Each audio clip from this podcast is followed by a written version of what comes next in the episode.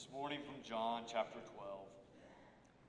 Six days before the Passover, Jesus came to Bethany, the home of Lazarus, whom he had raised from the dead. There they gave a dinner for him. Martha served, and Lazarus was one of those at the table with him. Mary took a pound of costly perfume made of pure nard, anointed Jesus' feet, and wiped them with her hair. The house was filled with the fragrance of the perfume. But Judas Iscariot, one of his disciples, the one who was about to betray him, said, Why was this perfume not sold for 300 denarii and the money given to the poor? He said this not because he cared about the poor, but because he was a thief. He kept the common purse and used to steal what was put into it.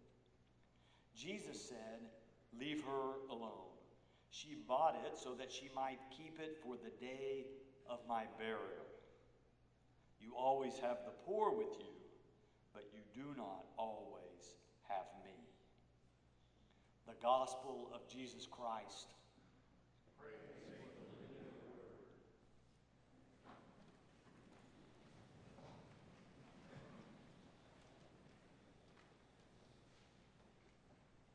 I cannot imagine being at a dinner party, casual conversation going on around the table, and the next thing you know, there's someone who's left their place and is crouched over the feet of someone else.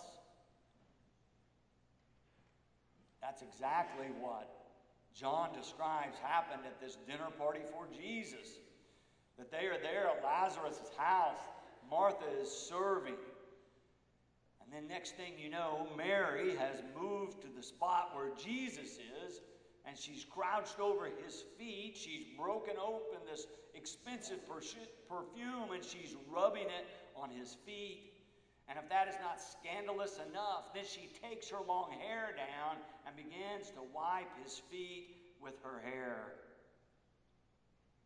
John sums it all up by saying, She anoints his feet.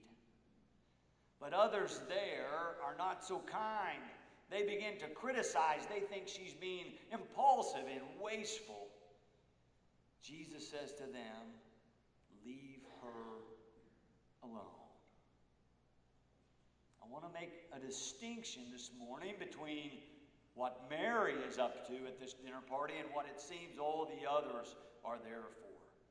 It looks like to me that all the others are glad to be at the party. They want to be with Jesus. They admire him. They might even love him. They may be even wanting to learn from him, but mostly they just want to be with him. But Mary is different. She doesn't want to just be with Jesus, she wants to be like him. She wants to be like. As I was reading over this passage, it reminded me of that old story. You may have heard it before. I remember the first time I ever heard a preacher tell this story. It was about a time back in the 1930s when cars were still scarce in lots of neighborhoods. And one day, a young boy came out of his tenement and parked right there at the curb was a brand new car, big and shiny, painted beautifully, large spoked wheels. He couldn't believe how stunning it looked. And right there at his curb and pinstripes, and he was just eyes wide taking it all in when a man came walking down the sidewalk and said to him, Would you like to have a ride in the car? And he said, Oh my, would I? And he said, Well, it's my car, jump in. And so the man got in and began to drive him around the neighborhood. The little boy said, after a while, where does a fellow get a car like this? And the man driving said, Well, my brother gave it to me as a present. I bet you wish you had a brother like that. And the young lad thought for a moment and then said, No, sir, one day I hope to be a brother like that. he had a different perspective, not? Sometimes we pray, Oh Lord, give me a blessing. I pray like that. I just prayed a blessing on our offering moments ago and on us as givers. But I heard another fellow say the other day it might be even a better prayer to say, Oh Lord, make me a blessing. Oh Lord, make me a blessing. There really is a distinction. I think we see it in the text today between those who just want to be with Jesus and Mary who wants to be like him. Some have come to the dinner party to get a blessing. Mary is there to give a blessing. It is a significant difference in their attitudes. Mary is ready. She loves Jesus. She's ready to serve him. Fact, she's ready to sacrifice because of her love for him. And certainly, I understand, and you probably do too, the loving part and the serving part. Sometimes I balk when I get to the line about sacrificing for him. I would guess that I'm not the only one in the room who has hesitated when it comes to sacrifice. in our story, we have Mary down on her knees sacrificing for Jesus, sacrificing perhaps her most valuable possession, this pound of perfume. Biblical scholars, several of the ones I read, said that to buy a pound of perfume like that in her day it would have been about, this 300 denarii would have been about a year's wages for a common worker. Can you imagine sacrificing a year's income because of your love for Jesus? But Mary's ready.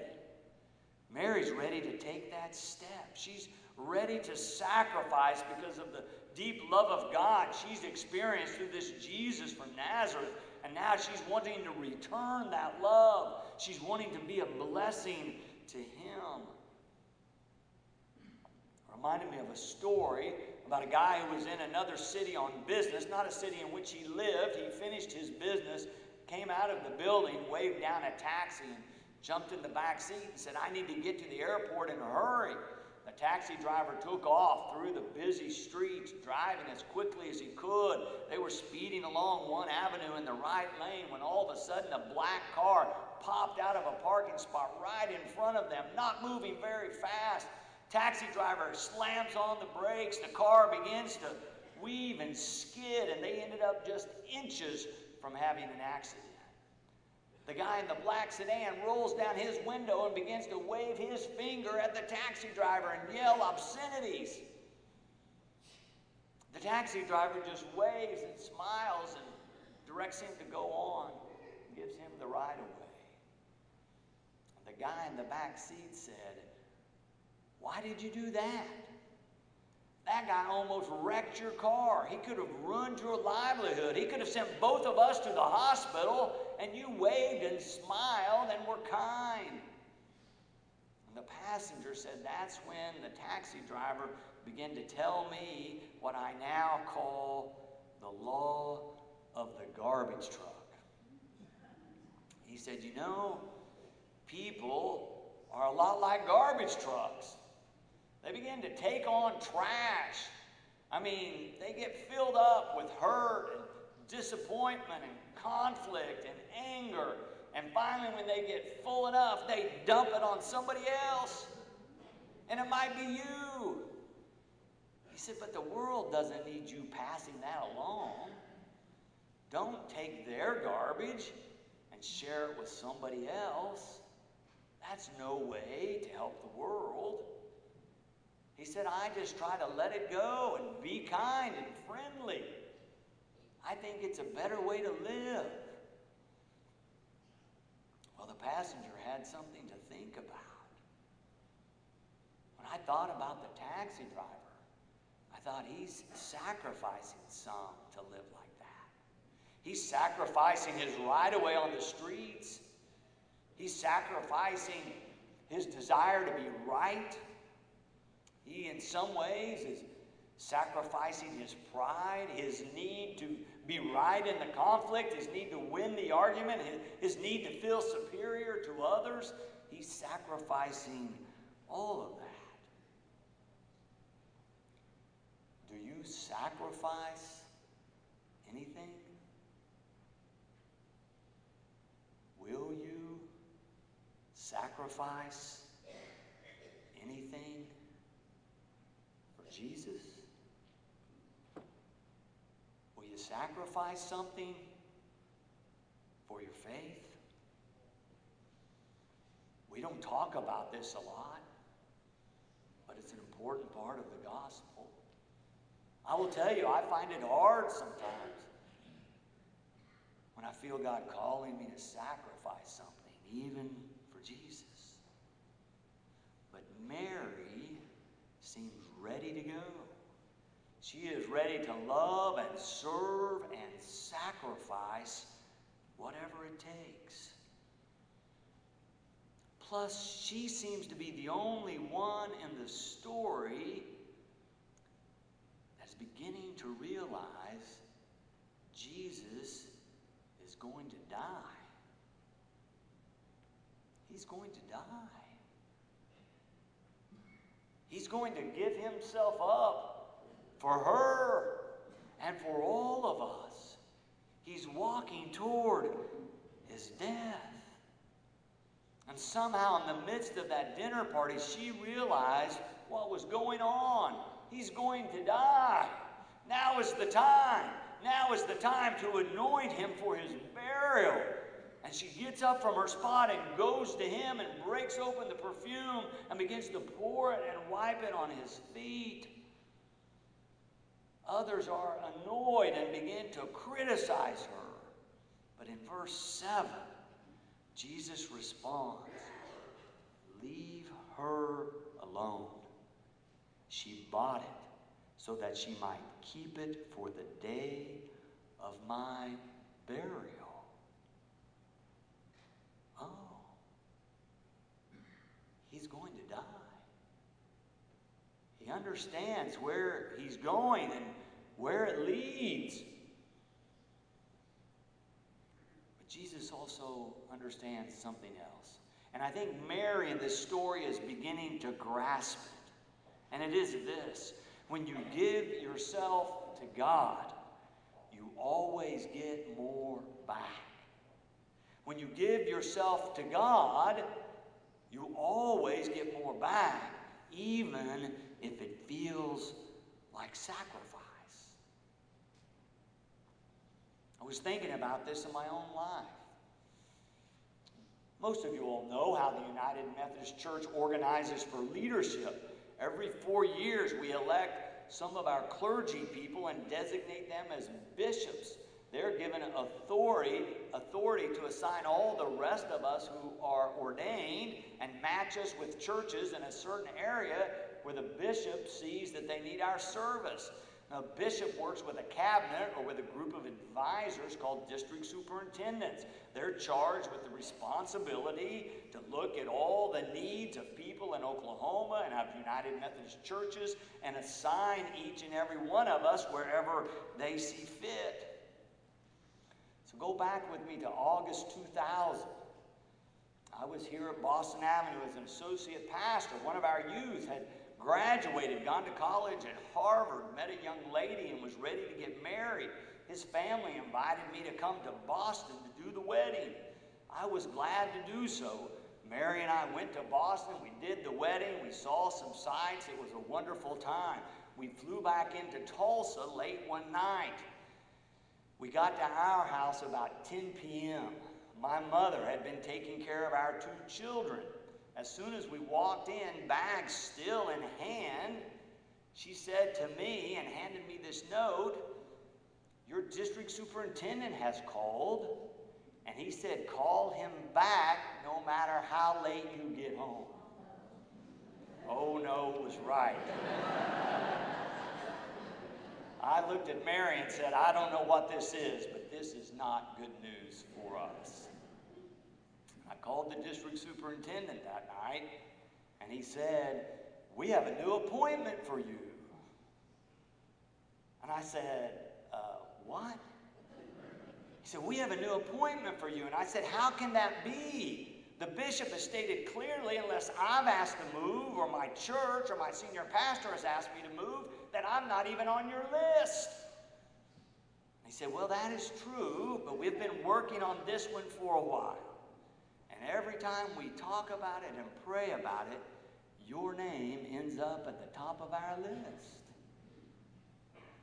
I said, Can I talk to Dr. Biggs about this? They said, Well, sure, feel free to call him. So I did. And he said, First I heard of it was when they called me today looking for you. I didn't know anything about this, David. We talked for a while. He tried to reassure me. But of course, at that point, he has no control over what's going to happen. Well, after I got off the phone calls and the reality began to set in, Mary began to cry. Then I began to cry. And then our kids began to cry. and we spent pretty much that whole night crying and talking about how could this be? I mean, I had been appointed here at Boston Avenue for 13 years. Both our kids had been born and baptized right here. This was our church home. This was our church family. I had not asked to be moved. And yet the call had come. And I tell you, it felt like sacrifice. Now, I understood when I signed up that I serve at the will of the bishop. I mean, I'm called to serve Christ, but I discern that call in the people called United Methodist. And so I knew when I answered that call and went into ordained ministry that I was subject to be sent whenever the bishop wants to send. But it was so shocking because this was August, and in Oklahoma, we moved pastors in May and June. I wasn't supposed to be on the list. Do you understand? I was serving here. I thought they were going to leave me here until Dr. Biggs retired and then send us both someplace else. it hurt. It hurt us when we got the call. And we realized we're moving. All of our family lived here. Our daughters were in a language immersion school, the only one in the state like it, and we were moving. And the new appointment was so different. It was a different place in the state, it was a different sized town, it's a different church. I was going to have a different role. This, everything seemed different. I tell you what happened. We ended up having a decade of very productive ministry at that church. And we found a, such a loving and encouraging community for our children that they flourished and loved growing up there. And our oldest daughter met a young man who now she's married to. So I tell you, it was a blessing. But when the call came, felt like sacrifice. I really do believe deep down in my soul, when you give yourself to God, you always get more back. You may have heard the saying, you can't outgive God. I believe that God is always ready to give us more as soon as we are ready give more of ourselves. But sometimes, that's really hard to hang on to. It reminded me of a prayer I'd read not so long ago. It reads like this Dear Lord, so far today I've done all right. I haven't gossiped, lost my temper, been greedy or grumpy or nasty or selfish. I haven't even been overindulgent. I'm so very thankful. But in a few minutes, Lord, I'm going to get out of bed. And from then on, I'm going to need a lot of help. To be like Jesus, we're going to need a lot of help. If I'm going to sacrifice for Jesus, I'm counting on God for a lot of help. When I give my whole self to God, I know I'm going to need a lot of help. It may be the same for you. Our text today tells us a story about Mary down on the floor sacrificing for Jesus. It made me think of the question that John Wesley used to ask the early Methodists How is it with your soul? How is it with your soul? It's a perfect question for Lent when we're called to do some self examination, when we're called to look at ourselves and to contemplate and meditate and pray and read Scripture, thinking, how am I doing with this being like Jesus stuff in 2016? Where am I in that relationship with God as a follower of Christ? What do I need to give up? What do I need to take on? How is it with your soul? Are you ready to sacrifice? Do you feel God ever calling you sacrifice something for your faith? What do you do? How do you respond? Are you listening? Do you want to be like Christ more than you want anything else? I think that's where Mary is in this story. She wants to be more like Jesus than she wants anything else. Social standing, pride, valuable possessions. She wants to be like Him. How is it with your soul? During this season of Lent, we're to do some self examination, but let me suggest that we pray for each other as we do this self examination, as we move through this season of self examination and repentance, because surely all of us are going to need a lot of help. Amen. And thanks be